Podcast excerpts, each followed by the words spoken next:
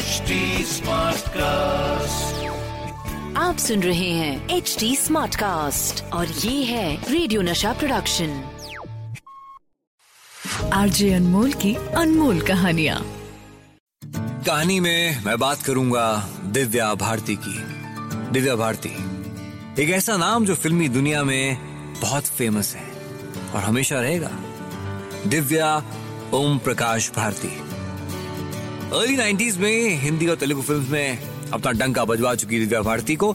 बहुत छोटी सी उम्र, चौदह साल की थी और फ़िल्मों के ऑफर्स आने शुरू हो गए थे।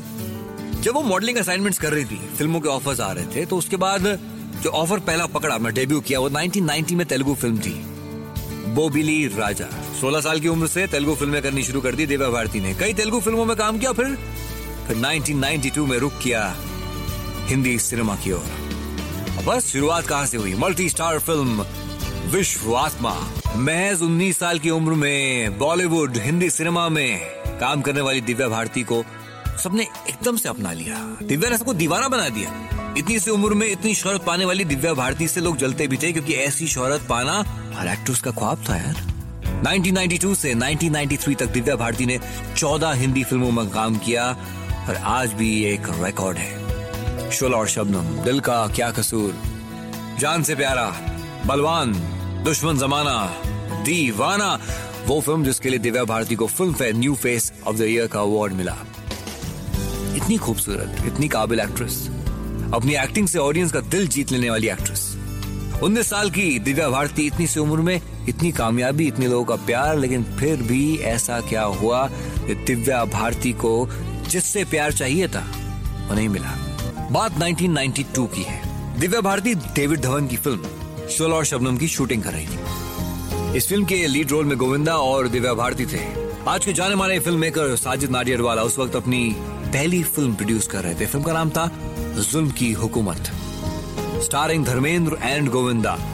तो गोविंदा से मुलाकात के लिए एक दिन साजिद नाडियाडवाला पहुँचे शोला और शबनम के सेट पे, और वहाँ उनकी पहली मुलाकात हुई। दिव्या भारती से। साजिद नाडियाडवाला दिव्या भारती पहली मुलाकात शोला और शबनम का सेट। धीरे धीरे मुलाकातें बढ़ने लगी। दोनों को एक दूसरे से प्यार हो गया। दिव्या भारती जो एक, एक स्टार थी आए दिन न्यूज़पेपर और मैगजीन्स में उनका नाम किसी न किसी के साथ जोड़ा जाने लगा था। दिव्या इन सबसे बहुत परेशान हो चुकी थी। तो एक फैसला लिया। फैसला यह था कि साजिद नाडियाडवाला और दिव्या भारती शादी कर लेंगे। साजिद मैं चाहती हूँ कि अब हमें शादी कर लेनी चाहिए।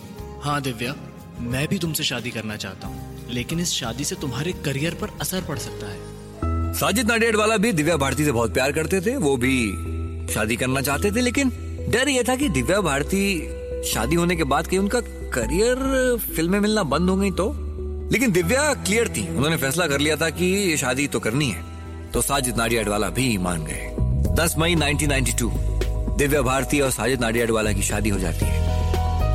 बताया जाता है कि शादी के बाद दिव्या भारती इस्लाम कबूल करती हैं और बन जाती हैं सना नाडियाडवाला दोनों इस शादी को सीक्रेट रखना चाहते हैं। उन्हें डर है कि शादी की खबर से कहीं करियर पे फ़र्क ना पड़ जाए। दिव्या भारती के मन में एक चाहत है।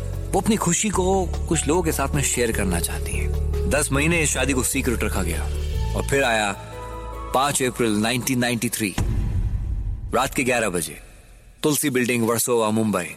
अपने ही घर की बालकनी से दिव्या भारती नीचे गिर जाती हैं। उन्हें जूहू कूपर अस्पताल पहुँचाया जाता है, लेकिन डॉक्टर्स उन्हें बचा नहीं पाए। बॉलीवुड की सबसे बड़ी मिस्ट्री आज भी क्लियर नहीं है। कुछ लोगों का कहना है कि दिव्या भारती शराब के नशे में थी और एक एक्सीडेंटल मौत थी। कुछ लोग ये भी कहते हैं कि दिव्या ने सुसाइड किया था। सुनने में तो ये भी आता है कि शायद ये एक सोचा, समझा, मर्डर था। पुलिस ने पाँच साल इन्वेस्टिगेशन की और दिव्या भारती की मौत को एक्सीडेंटल डेथ बताते हुए केस को बंद कर दिया। कुछ ही साल के बाद साजिद ने अपने इंटरव्यू में कहा कि काश मैं अपनी और दिव्या की शादी को सीक्रेट नहीं रखता। काश मैं उसकी इच्छा पूरी कर देता। आरजे अनमोल की अनमोल कहानियाँ। आप सुन रहे हैं एच डी स्मार्ट कास्ट और ये था रेडियो नशा प्रोडक्शन एच स्मार्ट Smartcast.